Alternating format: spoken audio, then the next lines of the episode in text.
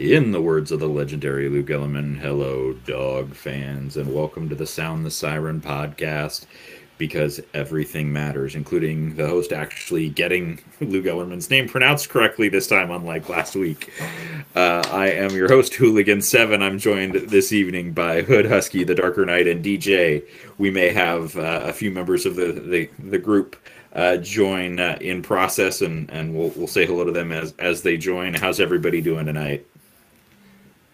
Doing well. all doing well. good. Great. Uh, we never start any episode without talking about beverages. Uh, DJ, what do you got tonight? Except for one episode, he didn't talk about it. But yes, We don't Uh, like to talk about that. you know, I'm going back to the White Claw, watermelon, good old fashioned White Claw. Old fashioned white claw. Nice. Uh, what flavor? Watermelon. Gotcha. Gotcha. Sum- summer's coming. Yeah. Uh, Darker Knight, how about you? Any beverages for the evening? Uh, I got a, a vitamin water to my right, and I got uh, some Terramana and some cranberry to the left. Ooh, nice. Nice. I haven't tried the Termana yet. Uh, Oh, this man. Hood, I'm I'm You a, are- I'm I'm once again a basic a basic uh, a basic B word man. You know I got I got my you know just like just like Leah got her Lacroix. You know, cocked and loaded. I got my water cocked and loaded. You know this is number two though. This is number two, Nice. so we on leader two. Dang, that's nice. one one whole leader in that. Yeah, bro, Simon. nice. Wow. Nice. Yeah, I've got uh, the very, very last little remnants of a can of uh, Zevia ginger ale that I uh, uh, poured a little uh, uh, whiskey into. Some love Um, into it. hmm But uh, so that's that. Let's uh, move right into to stupid tweets. Uh, I think DJ, you said you had one fire fire away. I couldn't find the actual tweet, but it was basically an Oregon fan saying he went to Disneyland and literally instead of enjoying his time at Disney, wanted to count all of the sports jerseys that people were wearing. And of course, for some reason, Oregon's up there high, LA Rams up there high, and he wanted to mention that UW had zero. But yeah, enjoy your time at Disney. Quit counting jerseys. I wish I had the, the name of the person who tweeted it, but I don't right now. Darker Knight or Hood, you uh, do you have any? That's all. That's all hood, man. I, I, I have not. Uh, I do not have a stupid tweet, but what I will say, I will say, uh, um, it is a shame that Buki did not get invited to the combine. That's, For that's what I'll say. Time. That, that's a stupid decision, not a stupid tweet. Yep, absolutely. I agree with you there. Uh, I've got a couple. Uh, we'll we'll first recognize uh, one of Oregon's beat writers, and Matt Prehm, Prem Prem, whatever, however the hell you pronounce your name. Uh, that no QBs from the Pac-12 were selected to the NFL Combine. USC didn't send any offensive linemen. Just one front seven player. Oregon had more receivers selected to attend than Arizona State, USC, Washington, and Washington State combined. Like uh, obviously the the shade there is So- is primarily cast at uh, USC and Washington and that. And like, yes, congratulations because Washington didn't send any players to the combine at the receiver position because uh, we only had one receiver leave the program after last season and he transferred to USC. So, okay, so from a possible group of uh, of eligible athletes at, at the position, we had nobody and we sent nobody. Cool. Stupid. And who from who from who eligible got snubbed outside of Buki? Was there anybody else that should have got a look and didn't? I don't think From so. UW? Yeah. Not really. I mean, Wanberg maybe. That's the only one, He's but a probably good not. one. Whiteberg's there. Oh, you did? I'll say Ryan yeah, Bowman. Watt got an invite. Ryan Tyler got Wait, what about Otton? Is he hurt? Is that why? yeah. why? Oh yeah, He's there. I've gotten an invite. I'm there. Oh yeah. Nice. Okay, that makes it Ryan four. Bowman. Yeah. It's Ryan Yeah. Bowman. Yeah, I would say Ryan Bowman. Bowman's But- glaring, especially if Mel Kiper had him as like a Yeah. draft eligible fullback and not defensive end. You would think he'd at least get a look True. some way at the combine. Agreed. Agreed. Yeah. But uh, uh, my favorite one, uh, and, and it uh, ties into a thread that uh, that we had some fun with, I think yesterday.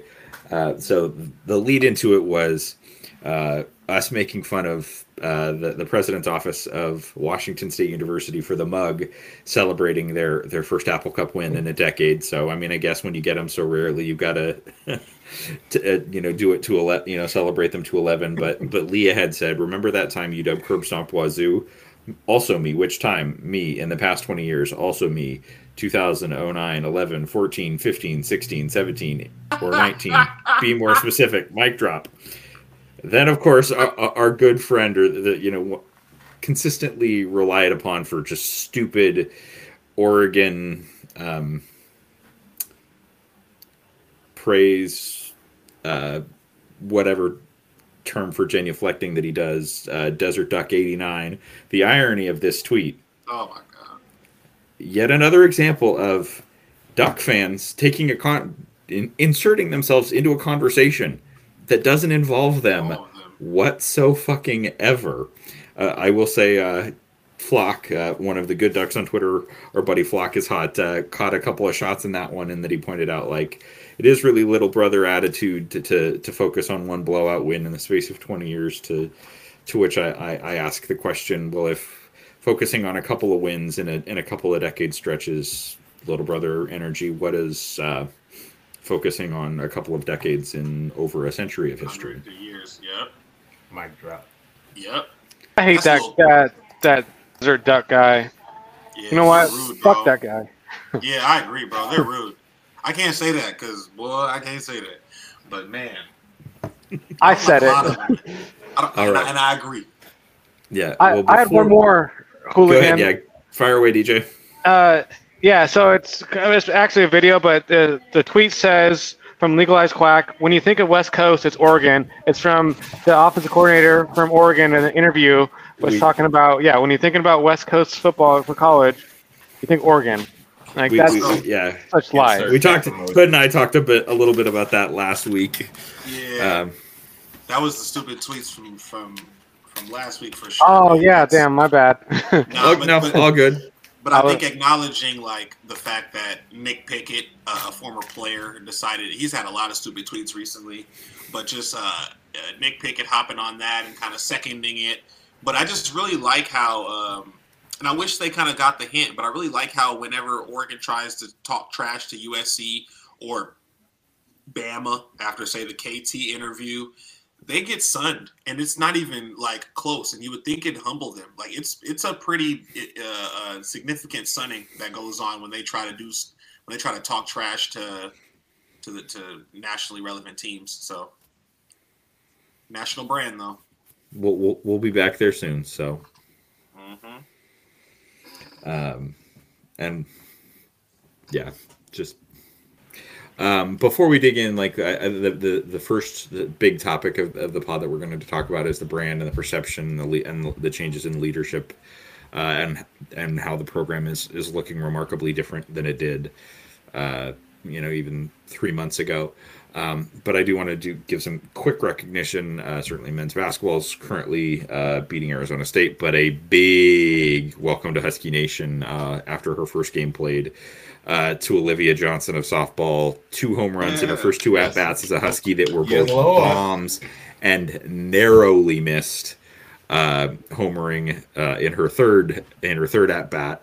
Uh, and uh, it was uh, brought up in briefly in the, the Husky softball spaces that that Coker and uh, Denise Johnson started today during the game. That uh, that those would, uh, if she'd been able to get a couple more feet of elevation on that third one, she would have homered to each field, which is crazy. Ridiculous. what So- were you saying, hooligan? That she's she was the third best recruit in that class From the which- recruiting rankings, the Yes. the third highest regarded prospect in That's that crazy. class, which means um, it's going to be an exciting. Uh, it's going to be really fun to see this class Heather Tarr. on the on on the field. Yes, the goat Heather Tarr. Uh, Oh. Let's get right into it. Brand changes to the brand, changes in in the perception and how the brand is perceived, uh, and kind of the the leadership style and what we're seeing out of the department. Who wants to to talk about what they're seeing, what they like or don't like so far? I think a lot of people feel like I'm the the, the dude kind of guy, um, but it's really tough to to say that all things aren't all signs aren't pointed up. um, and up in a big way.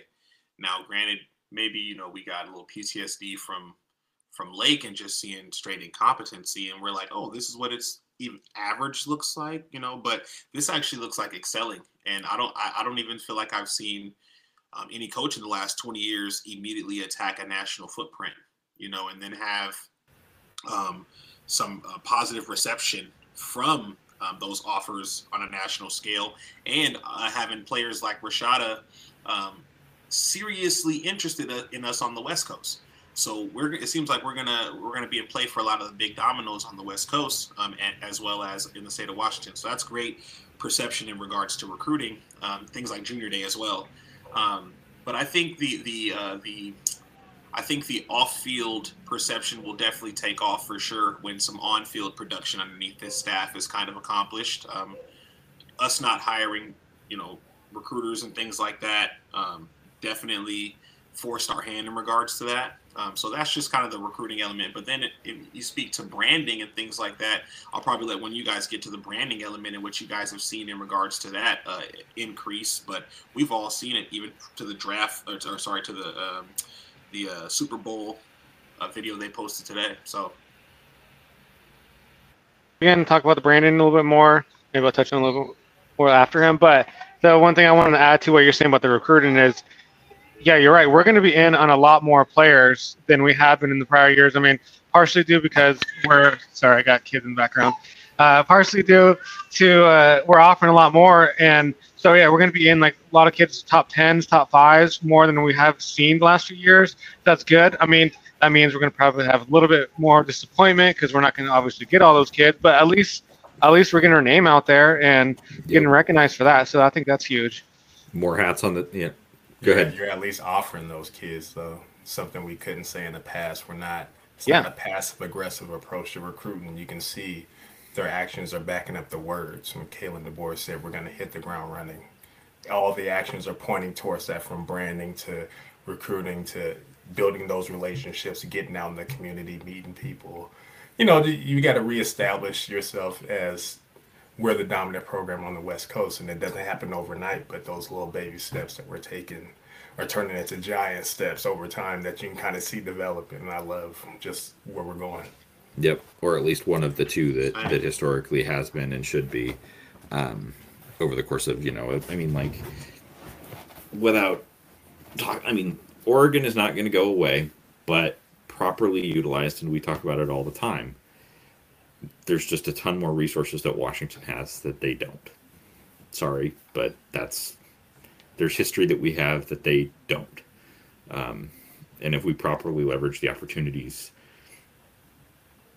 it's a it's not a competition. USC is going to be really USC. Not. Like like the only like the programs that that should be in this conversation and like if they were being run well honestly, USC and UCLA are pro, should be the best two football programs in the conference, and Washington should be third. UCLA hasn't been properly run in since the late nineties. Yeah. Like we, I mean, granted, we've had we had pockets of five years where we were well, you know, we had a pocket of five years with Pete where we were well run. Um, we had an early pocket in the in the early two thousands where we were where we were pretty good and coming out. It took us five to ten years to come out of sanctions, um, but the in terms of the brand, in terms of the, I just look at it in terms of like, the first requirement of, for me is is efforting.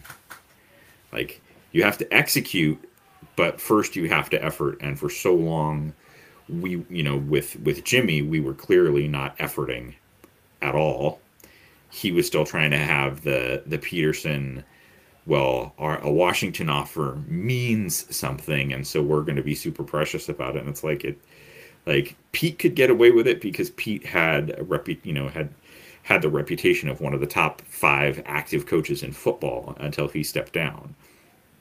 That wasn't Jimmy. And even Pete like Pete could get away with it because he was such an exceptional closer when you got a kid to campus. But Pete, if he had had more of a uh, an outward facing willingness to market and really actually understand where his program and his philosophy would do the most good and how marketable that would be, it's a completely like we look at we were 2016 2017 2018 we were on the cusp of being truly nationally relevant for a long time and pete recognized what it took to take that step but as time wore on he realized that it wasn't in necessarily in his character to take that step um, I think Hood, I think you said it in a previous episode about DeBoer, uh, that he's got basically either a, a pathological uh, thing about winning.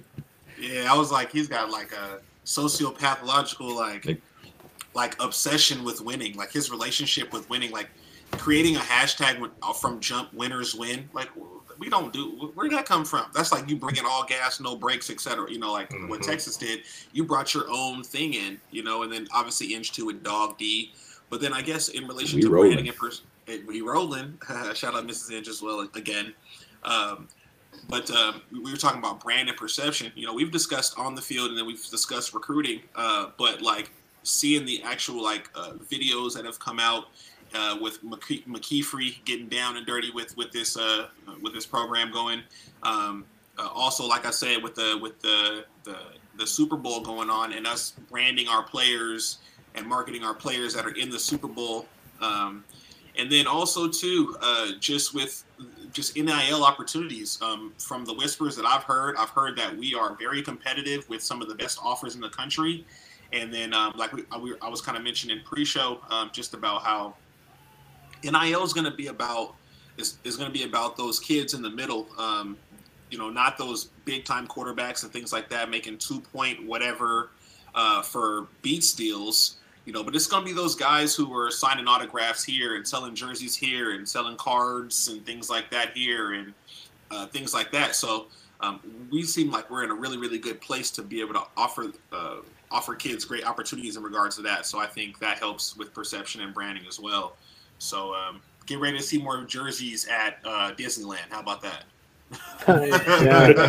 with, with, names on the back. Hey, th- hey, that's crazy. That was a name was perfect hey, timing. Perfect timing. JCap rocking the Disneyland sweatshirt. That's uh, bro. That was well done. That was God right there. Man, look at God. Um, but so welcome, JCap. Let's uh, quickly uh, before I jump into to some of my further thoughts on brand and perception. JCap, what are you drinking? Uh, I got a Rogue Jam Sesh. Nice, nice.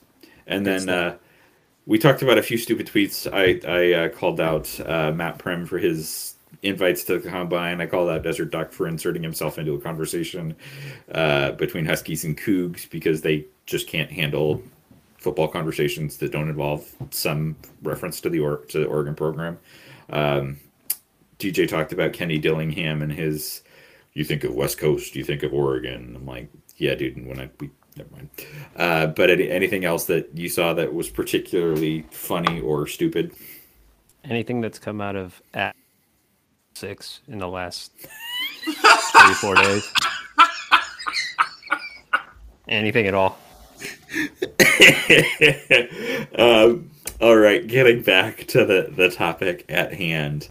Um, I, I think it, it, it is I couldn't agree with you more, Hood, about what you were saying in terms of, and, and it's great to hear that the the brand of perception. I, I, certainly want to recognize the work that's being done by the the team over there, like with us being one of the first twenty to come out and say, "Hey, we're going to have through Fanatics." You know you can order a player's jersey and we're working on expanding that not only to football but to, to other sports. That is huge. Like yes the top that we were talking about it in the pre-show where the star players like a caleb williams or whoever is our starting quarterback this year you know whether it's michael penix whether it's sam huard um, the the opportunities that some of those star players are going to get those are going to be kind of there will be similar opportunities at a lot of schools. It's what you do to build out the rest of your roster and the opportunity for the rest of your roster and some of the athletes in your non-revenue programs. It's going to make a huge difference.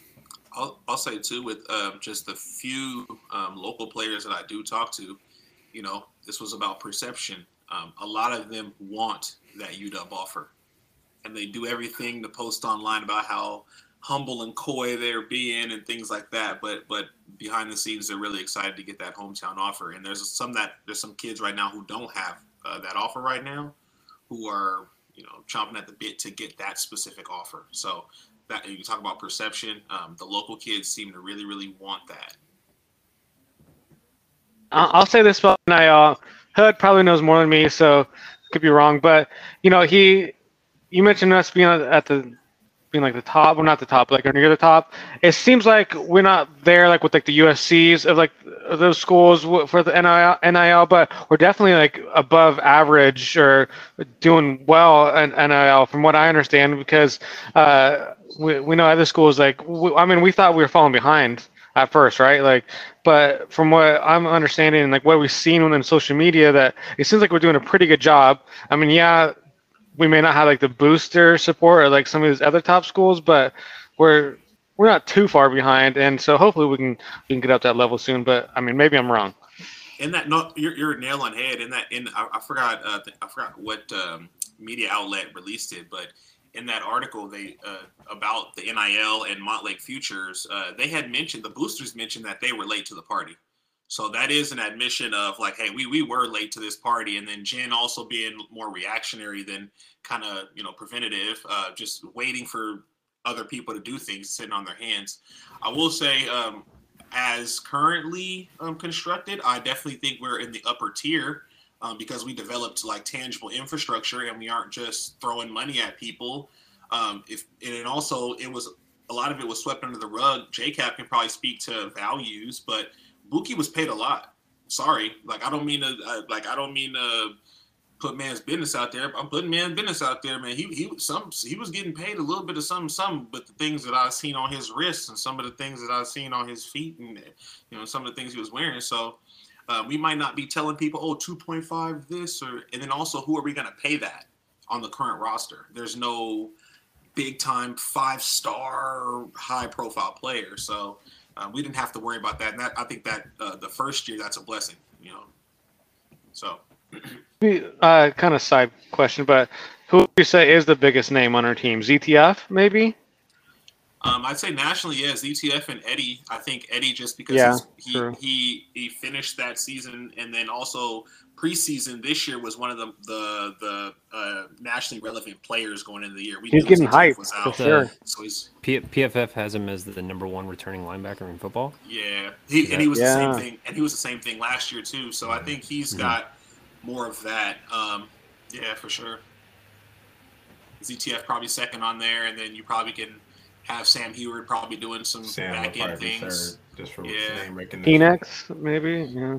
I mean, if he can find you know some some some contraceptive, some, some, some ligaments, and bro, yeah, he has to recapture Give that him, 2018 Castle Mega Stores sponsorship, sponsorship, please. His name uh, on one of them things at the 7-Eleven.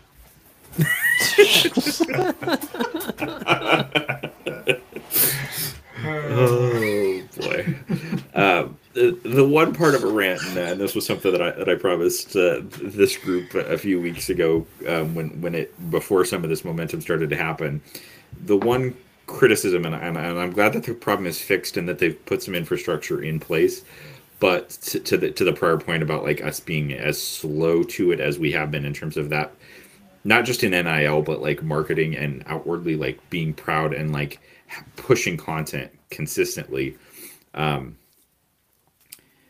the resources that are available kind of unique to the University of Washington and the fact that as a consultative body or entity that we haven't availed ourselves more of the foster school and that you know people from the foster school haven't like told jen like yes it's a profitable organization but you could be exponentially more profitable if you go out and like push content and actually like market yourself more. That's to me the one like what the like how do you not fully capitalize on opportunities like like upper camp like yes upper campus in a lot of ways doesn't give a flying rip unless athletics does something that gives them um, that embarrasses them uh, academically prowess, for example, uh, as we covered in a in a previous episode. But I guarantee you, Upper Campus is a lot happier and and, and a lot less.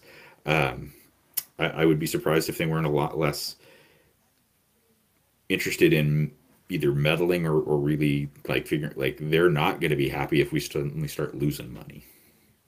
Like we have the UW athletics program has very rarely ever needed to you know has ever rarely ever run in the red and needed to, to I don't think we've ever really been taking money out of the general fund and you know in the modern era of athletics. Yes, we've had some years where we weren't profitable, but in the, the there's a bank built up in years prior.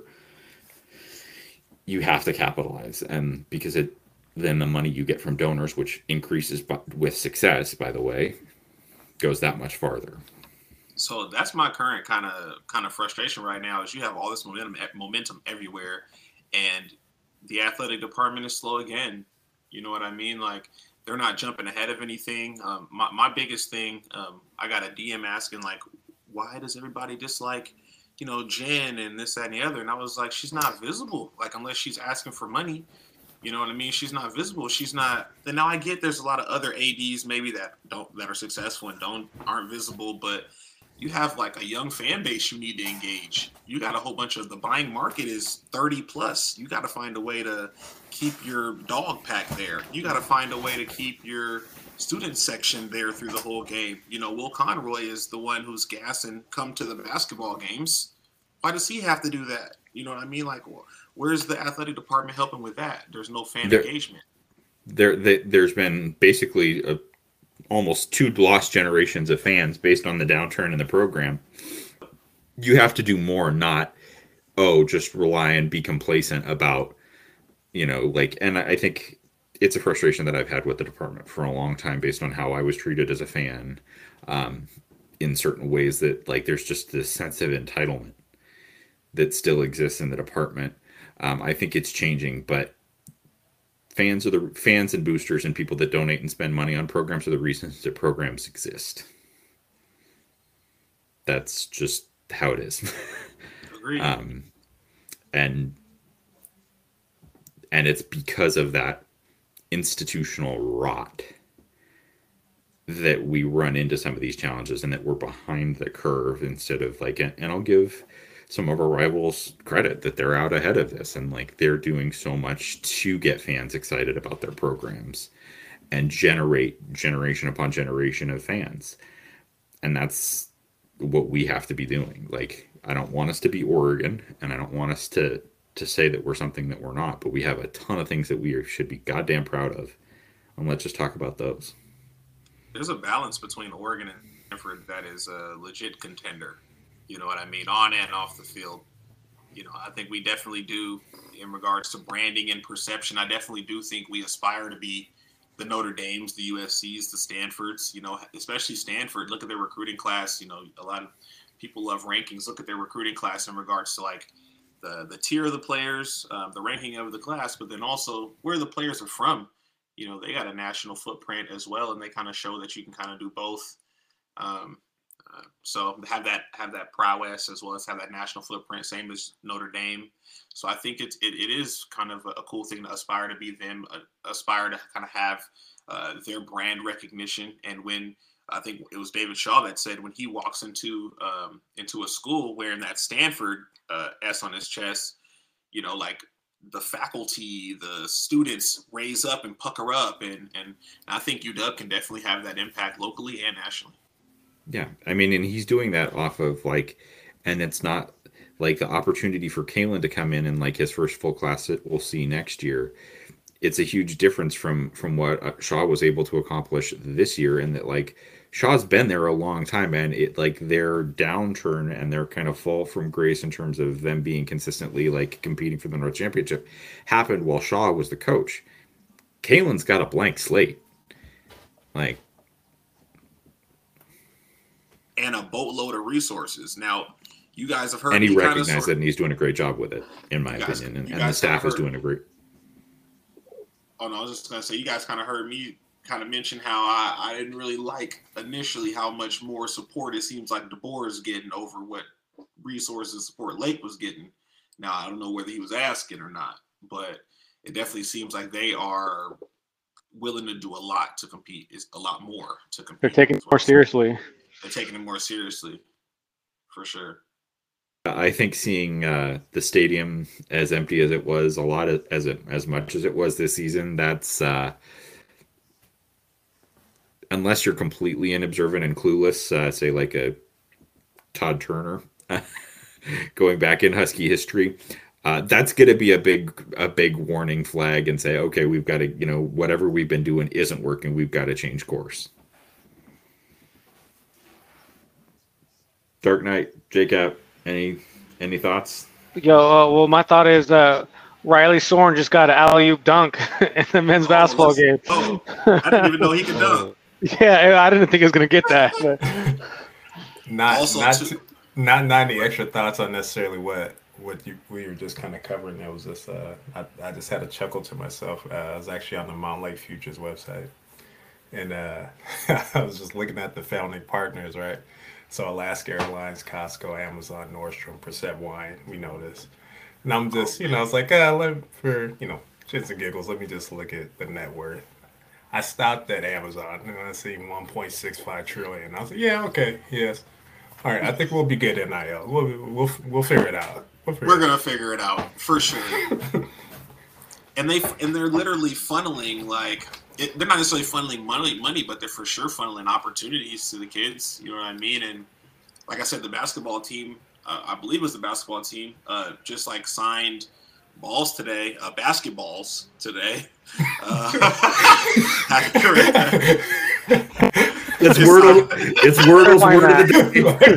Pause. out. Pause that. Basketballs. shout out to Yeah, Wordle. hey, shout out to Wordle. I haven't played yet. I've been playing Words with Friends. Oh yeah. But yeah, Oh, oh so I, I saw they did an event like that. So that it's, it's looking really really nice, man. In regards to the resources available to be able to do that.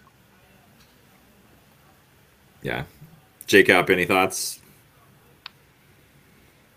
I think you guys pretty much combed over all of it. There, there isn't really much else to add. I mean, we have all the all the resources necessary to to make this a competitive program in in every way. It's just a matter of, of using them properly and and actually getting ahead of the curve instead of playing catch up. Yeah, Really, Literally really no quick, Cap, excuses at all. really quick, Cap. What do you what do you think about kind of like the brand and the and the perception of the program currently, um, and kind of the any foresight in regards to that as well? currently I, I think we're having to do a lot of of um damage control obviously with what happened national perception wise over the last 18 months uh, with the program. Um, but i think hiring guys like courtney morgan um, to do that national perception recruiting wise creating those relationships with schools and pro to uh, improve what high school coaches across the states are, are thinking of Washington.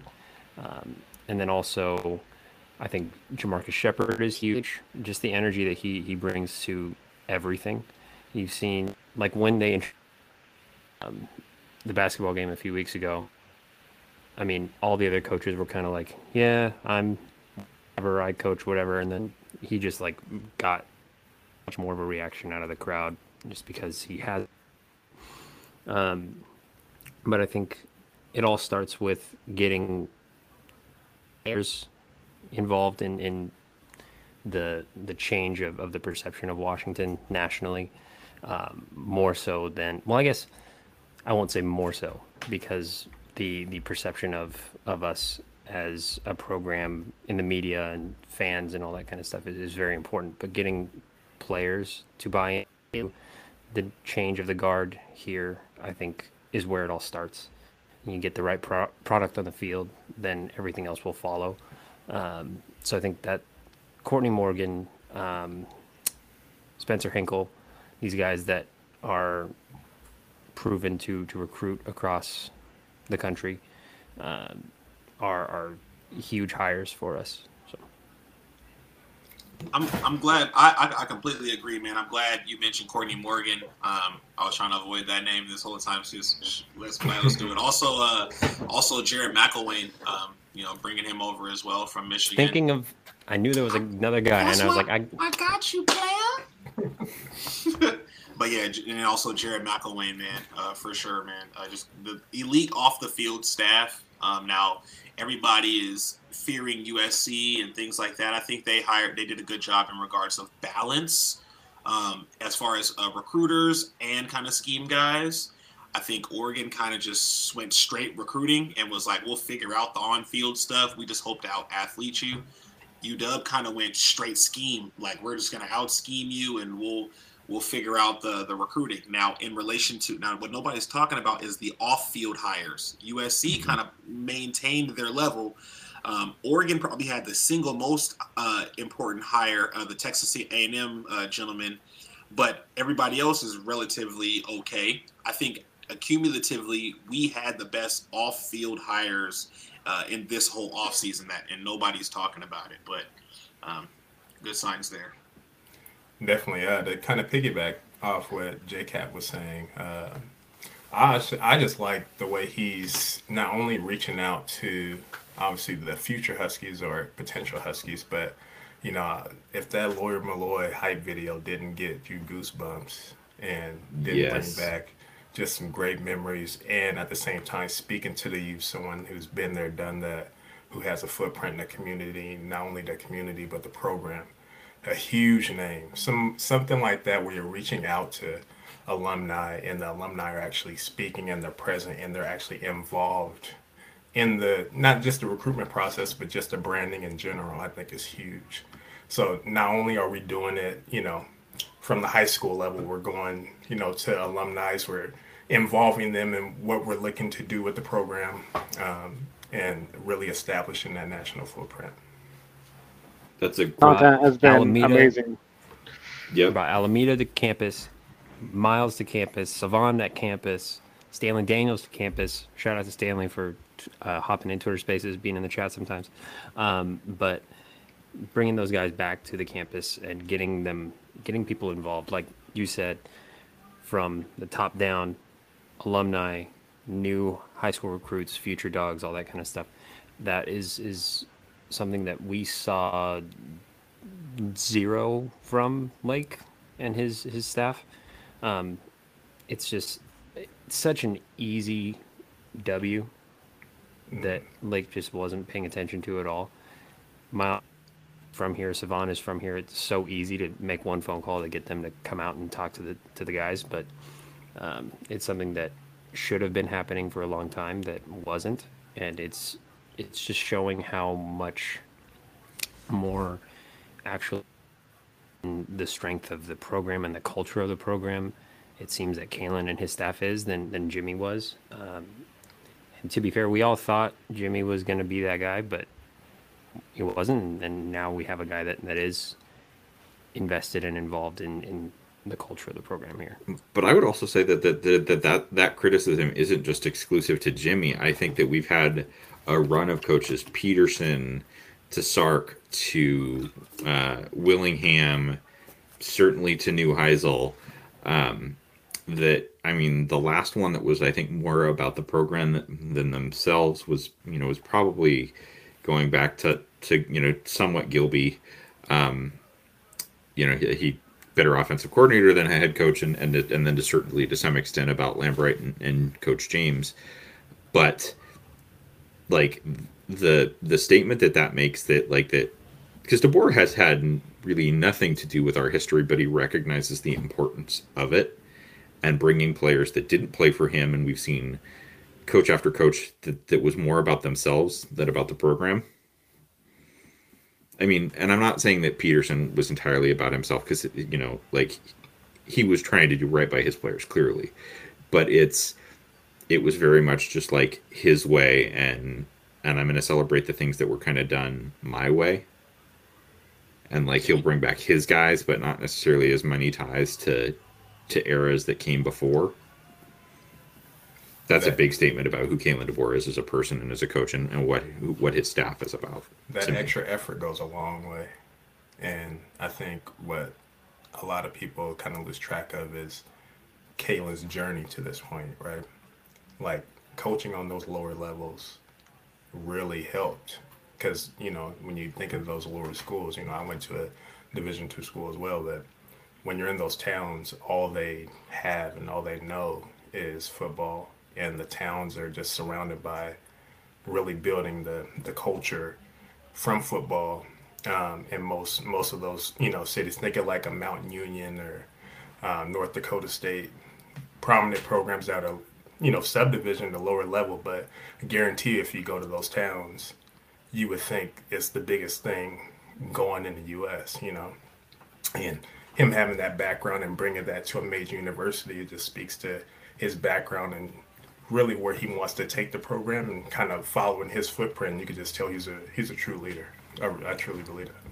Yeah. Well, and, in, in all honesty, you know, as somebody that, that grew up here, it's where it's what this program was before. Like, yes, Seattle is a much different city than it has been than it than it used to be, but before the Seahawks were anything, before the Mariners were anything, before I mean, Sonics was a little bit of a different story.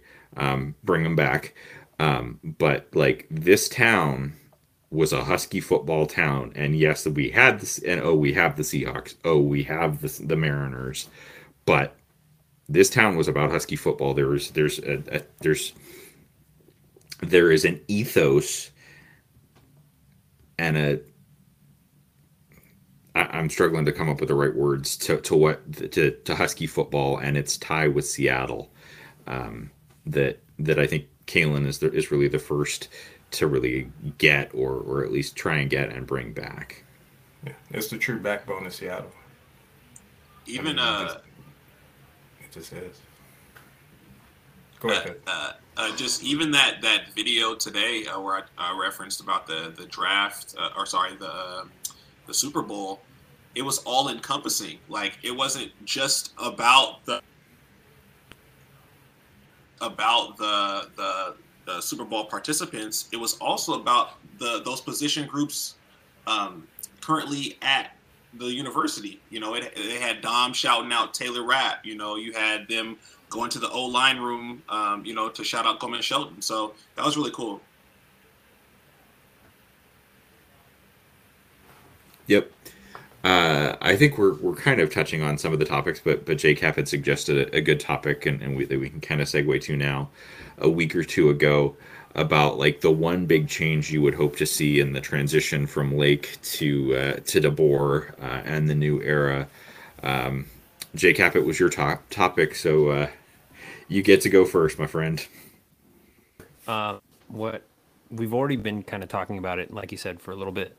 Um, the embracement or the embrace of the tradition uh, and the history of the program um, is the one one thing that I'd like to see change, and it's already starting to change. Um, one very small, I won't say very small, but something that not a lot of people might focus on see happen is the awarding of the number two jersey. Um, that was a big deal when it first came out. Uh, Chuck Carroll's family allowed it to be unretired. It was supposed to be awarded to a player that exemplified what it is to be a Husky on the field and off the field. Peterson gave it to Fuller, and then once Fuller was gone, there wasn't a word about it giving being given to Gordon. It's fine to give it to Gordon. He was a great Husky. He exemplified being a Husky on the field, off the field. I just want to see that be a part of our our tradition. Want because I mean, you see what LSU does every year with number seven. It's not the same thing necessarily because it's very new for us, and and that kind. Of, I want to see them embrace that and give it like when it is awarded to somebody eventually this year. The media content or the video content team has been doing such a good job highlighting everything else that this is a alley oop slam dunk that you can make as far as uh, invigorating that history and that culture into the new generations of dogs. Um, and it would just be so so dope to see that and see them actually take that and run with it and, and make it something. Yeah, yeah, I agree. I, I think that like I would love. It's really an old tradition. This is not this is not my answer, by the way, but but along those lines uh, and I don't think you can legally do it anymore. But the best player on each side of the ball for the Huskies, I think back in the '60s, were awarded a purple helmet, and everyone else had gold. Um, and that was the that was so part of the that was part of the genus for um, for Lambright going to the purple helmets, but that, but like it's like the the Nebraska black shirts, you know, t- finding a way to tie that in, or or if there's a way to maybe put just a um, for whoever it is gets just like an extra, like not like a buck, not like the Buckeyes or Stanford or all of the the helmet sticker decal thing, but just like one player on each side of the ball just gets one like extra piece of, you know, or or or an extra stripe on a jersey or something to recognize that, or kind of the leader of each side of the on each side of the ball would be a great way to. Um, but uh, Hood, Dark Dark Knight, who wants to go next on on an, another thing that they'd like to see in the in the in the switch from Lake to to the new era under DeBoer? Mine is kind of simple, especially just post game, win, lose, draw, whatever it is. Just be honest and give us an honest assessment of what you're seeing, what happened, and stop stop speaking in newspaper terms. Just give us, you know, exactly what happened. I just feel one of the biggest downfalls of the previous regime is hearing the exact same thing over and over after a game when you know the issues are clear. Um, and these terms of uh, yeah, just didn't play Husky football. Um, you know, just we just need to come on. There was we didn't define what Husky football was to say we didn't play Husky football under his regime. So just I I, I don't doubt that DeBoer is he's gonna he's gonna be a straight shooter. He seems like he's a straight shooter since the day he's taken the job. His first press conference, he seemed pretty straightforward. So I anticipate that being an issue. Uh, and then secondly, I mean we we spoke about this uh, in the previous pod, but the accountability. Accountability from the top down. You're seeing it now and all the behind the scenes, getting you peeks and behind, peeks behind the curtain that we didn't get to see before. Um, with guys actually training, guys hitting PRs, guys hyping each other up. You see the team camaraderie. Guys didn't look like they were having fun last year, and you can already see this year they're they're working slowly to get those guys in one unison as a family. This is a family atmosphere. You hear McKee preach that. Everybody's repeating what he's saying on a daily basis. Um, you know, what are the where our weekly goals? Where our daily goals? Push each other. Um, I just think you're just gonna see a just a way better organ. Uh, you're gonna see an organized team, obviously, but just top down, this is gonna look a lot better. So that's what I'm looking forward to. Um, yeah, I was I was gonna say accountability as well, um, but um, since already mentioned, I'll just say I'm just excited to see some fun football. You know, um, once again, you know, you like to say win, lose, or draw. Um, I just want to see some fun football. I've been spending, as you guys know, like I got a YouTube channel and stuff like that, and I make uh, like little um, like highlight reels of some of our best players. And man, like in the 2021 season, it is impossible it, it, there there's not explosives on offense. There's not explosives on defense. You can't really showcase any abilities. Like so, it's the it's the toughest thing. So I just really want to see some fun football. Whether they're, you know, win, lose, or draw. I want to see some fun football. And then um, just Kyler tape from Cal. That's all you bro, got. That's all I. I gotta bring in, you know, his first two years when he got five snaps a game. You know what I mean? So, uh, more special teams gunner plays. Man, oh, dude, right? So the highlight tape is full of gunner plays and Eastern Washington right. hard tackles. Dive left. but uh, uh, there's no running back highlights. But um, I'll also say the, the, the, other thing I want to see is um, it really um, is is driving the resurgence at Arizona, and that's um, involved in alumni. You know what I mean? Like having the like um, a lot of heritage, a lot of traditions, a lot of like even when it comes to journey things like that. Just kind of really embracing, you know, the glory days of, of certain programs, um, you know, and focusing on those.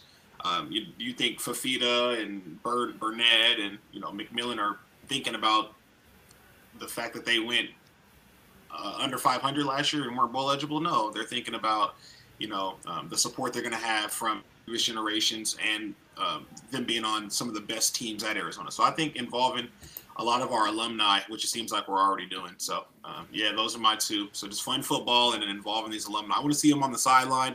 They talk about Shaq Thompson all the time. I want to see Shaq Thompson on the sideline um, rekindle, you know, that flame that you need to with Marcus Peters. Jimmy Lake ain't there no more. Rekindle that flame. Um, one of the best players in the NFL. If So if if DeBoer can get Marcus Peters back, embracing the dogs, he's the goat. Build him a statue. You know what? You know what would be dope is if we had an honorary alumni or special guest each Saturday, be able to lead the team out with the purple smoke. Uh, the Husky There legend go. should should should help That, lead the team out that should be a we if they can run. there. if they can run, hey, you get the wheelchair out there, power that thing up. Yeah. is it is it Just- Husky Husky Stadium? I mean- Some motherfucker out there with the hover accessible? round. Oh no, just just uh, I mean, Dubs is still a young dog that you know they're built for sledding. Just anybody that can't run, just Mush! let let, let, Mush! Fucking Dubs, sled, let Dubs run it out. Just pulling their walkers. Oh god. hey, but look, we, uh, you know, all four of us got a lot of respect, you know, on the platforms that we've established, man. So at the end of the day, you know, as we've seen, we we get listened to, you know. So that's an idea that is a phenomenal idea that we can kind of put out there, and you know, you got Husky Athletics talking about Washington Wednesdays, you know what I mean? Yep. So that that's really really cool, and we- so we got to give a big shout out to Coker because this needs to happen and maybe once a season. Team for for a big game, either a rivalry game or a big non-conference game. Team Thing. the sail through Husky Harbor, through the sailgate, team to the stadium. Like bro, that is so make hard. it Yes. like Gotta have like good night. I mean, Cleats on a boat, I don't know, but you know what I mean. man? but but I can lay some carpet down like the uh the other thing I will say, and speaking of, of the the jerseys and you know and harkening back to, to old air jerseys, like department, Kalen, whoever's listening, the ninety one throwback jerseys from last year, just make them the full time jerseys. Please. Just just do it. That's the way a Husky jersey should look. Without the helmet. Yes. Yeah. Just give me the dub yeah, on the that's true. helmet. And on the subject Bring of the helmet, RW. bring back RW. Um, the, the, the other thing that I was going to say, we've touched on it, to, to building off of Hood of what you said about the the biggest thing that I'm looking forward to on the scheme of fun football. Like, I'm so excited to see an offense that's actually going to be able to put points on the board. Like, like this team uh, and this, or excuse me, this staff with significantly, like I think total team composite. I think Fresno State was somewhere under 70, if not like in the 80s or 90s in terms of the amount of talent on their roster. And we, and put points up on Oregon, put points up on UCLA, basically put points up on everybody they played. You've got a team that uh, right now I saw it uh, from our buddy Ryan Chill actually in one of the in a, in one of the national GCs. Right now, Washington's total team composite talent ranking is 18th in the country Yep, I uh, saw that. and a, and a certain a, certainly a decent portion of that is on uh, the uh, the offensive side of the ball. What this staff is going to be able to do with this talent on offense, it's going to be so much fun to watch. It's it's going to like the defense doesn't have to be perfect. It's going to be just so much fun to see our offense put points on the board. What did you What did you DM me about Hooligan in regards to one of our receivers? Oh well, Hey My- man, my what I will say, a guy that I've been high on for a long time. Uh, I, I will beat drums for. I still I will still beat the drum for Cam Davis, but uh, if you haven't seen the workout videos uh, that the football program has posted, and if you haven't seen the one about with featuring Rome Odunze, uh, go look at it. Rome looks like he basically ate half of himself and, and put that onto his frame. Like the dude is, uh, he is a bigger, bigger football player it than is- he was last that fall. about the team though, because Kiefer Yeah. got them boys doing work. Look at the. I'll say two two two things that stood out was uh, Dom talking today in uh, in that in that um, that video today about the Super Bowl uh, players looking looking huge. Uh, but then also, man, if, if Husky Nation wants to just kind of peek and see just the physique of Rome, um, I don't know what he was doing prior, um, but he was kind of having a, a, a, a long, lengthy frame. And now, man, shoulders is touching his ears. You know what I mean? His chest is kind of getting bigger. And, you know, me personally, I was kind of really, really hard on him in regards to, you know, drops and concentration things. If you can play bigger and you can play through contact, Confident. you're confidence. You know, you can go up there and, and snatch those balls out of the air. You know, the footballs out of the air. Uh, so, yeah. Christ. You're on a roll with it. Cause man, Jacob gonna get me, bro. Like I gotta correct it. He gonna he gonna get me no matter what, bro. Name dash memes. Yeah, when we say pause, we're not talking about dog's feet. Or Casey.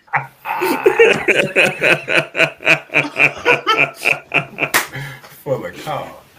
We ain't talking about Casey. No, no, but we we talking about uh, the offense putting points up on the board. I'm so excited to watch Ja'Lynn Polk get a full season. Mhm. Oh my gosh. Please. We're just I think we're gonna really love these formations and just Jalen, concepts Jalen, and like oh, in this, the uh, we were talking about a little in the pre-show and some of the, the video that Coach V has cut up. Uh, shout outs to Coach V, like uh, that th- the three by one formations, You just and the motion that these guys a use. Like, no, like you're gonna need a Stanford education to have a prayer to stop it. It- R- RP to the Pac-12. Give give me give me s- five to seven games with uh with Penix Jr. You know, and at that point, like I would say, like whoever the backup quarterback is at that point is also going to be locked in. And I think it's going to be a pretty uh, high octane offensive season. And then you you know we we um, As long as we're healthy. as long as we're healthy. And a lot of people are concerned that will the defense drop off a level, and you got talent They- coupled with good can. coaching. They, But like we were saying, the defense doesn't have to be perfect. The defense can give up into like three to four more points per game, and we're going to score. We should score seven to ten more. So I mean, we're gonna score that just based off of zone blocking. Yeah. Yeah, offensive line's actually gonna be in shape. will We will, will we ever see an inside dive again No. from our smallest running back? We need to boo. Just boo. Whenever they do that, just boo.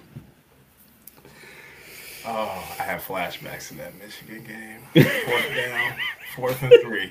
Just ran it. Fourth and three. Ran and dive. Didn't even Cross block protected. Aiden, I don't think. Didn't even block him. Didn't touch him. I was so perplexed on the call. I mean, I remember just staring at you like with a blank stare. We like, just looked at each really other." Just call that I didn't know to what try to and do. gain momentum. Oh man, yeah. Thank God those days are over. We got Michigan State to prove a point, so please we're gonna we're gonna run down their throat. So Yeah. Uh, Let's let's win the first like let's win the first two games before we oh my really bad start. On. Hooligan.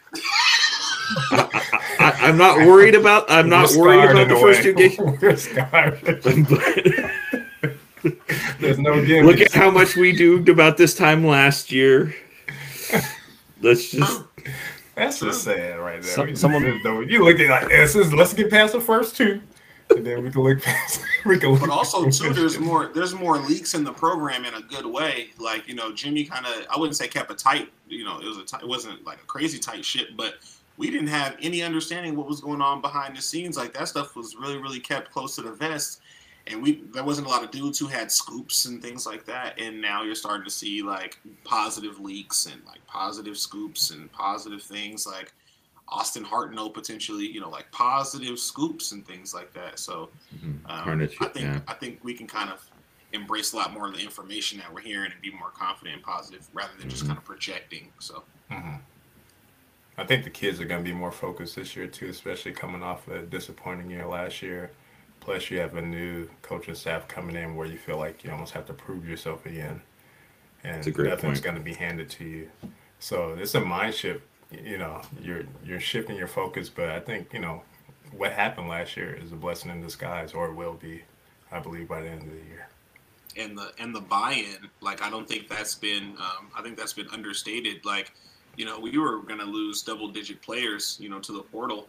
You know, if, if Lake wasn't gone, and the fact that Kalen was able to come in there and really get guys to buy in that were already on the roster, I think that speaks volumes to the type of leader he is and how he presented, and probably in great detail, um, a lot of these kids' futures with him in their in the program. So and probably knowing them personally and knowing what was going on, you know, with their specific situations, etc. So I think the buy-in is a huge telltale here, uh, for sure.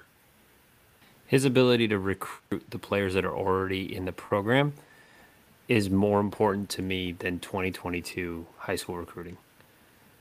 I think the talent that we have here, being able to retain it, uh, is way more important than bringing in the new guys in 2022. 2023, 2024, that's different. But this specific high school class is just so much more important to me than retaining what was in danger of leaving. No disrespect, obviously, guys that signed with us for 2022. I'm excited for them. I'm excited to have them as a part of the program. But we were in, in danger of losing some pretty significant contributors um, if then wasn't able to recruit them and, and get them to buy into this program. And, and now Absolutely. we're in a position to have 85 scholarship players with potential walk-on uh, players. And, and, I would say, what was it, a month ago, three weeks, a month ago, we didn't. we were concerned we were even going to touch 85 scholarship players. So I think that's also a win as well. You know, in regards to if we want to uh, create excitement, we're talking about brand and perception. We can potentially have a spring game. You know, with with that amount of with, with a, a full roster. Um, so not a preview. So that's also good as well, and a and a early sign of positivity from his staff gives you plenty of time to build momentum to sign a huge class next year. Yep. Mm-hmm. And there's gonna be a lot of uh, players. There's gonna be a lot of attrition next year. You know, you got a bunch of sophomores that are gonna be graduating. Don't make no sense, but you got a COVID bunch of sophomores graduating, a whole bunch of juniors graduating or seeking opportunities elsewhere. Um, so you're gonna have we're gonna need a, a full class here, 25 mm-hmm. plus kids. So Y'all good? I think we're all good. Anybody else have any final thoughts before we uh, call it a call it a show? Go dogs, man. Go, go dogs. Go, go dogs. Go we'll follow, be back. Uh, go follow Olivia Johnson. Mm-hmm. For sure. Oh, dude. Bombs. Yeah. Get her Bombs. that NIL bag. Yeah. I need that jersey. yep. Let's go. Uh, we will be back soon, either next week or or sometime shortly thereafter. Uh, we're, we're also working to line up a conversation with Coker to cover the aforementioned softball team in a little greater depth as a season preview. Uh, but we'll be back soon. Thanks for listening. Go dogs. Go dogs. Go dogs, baby.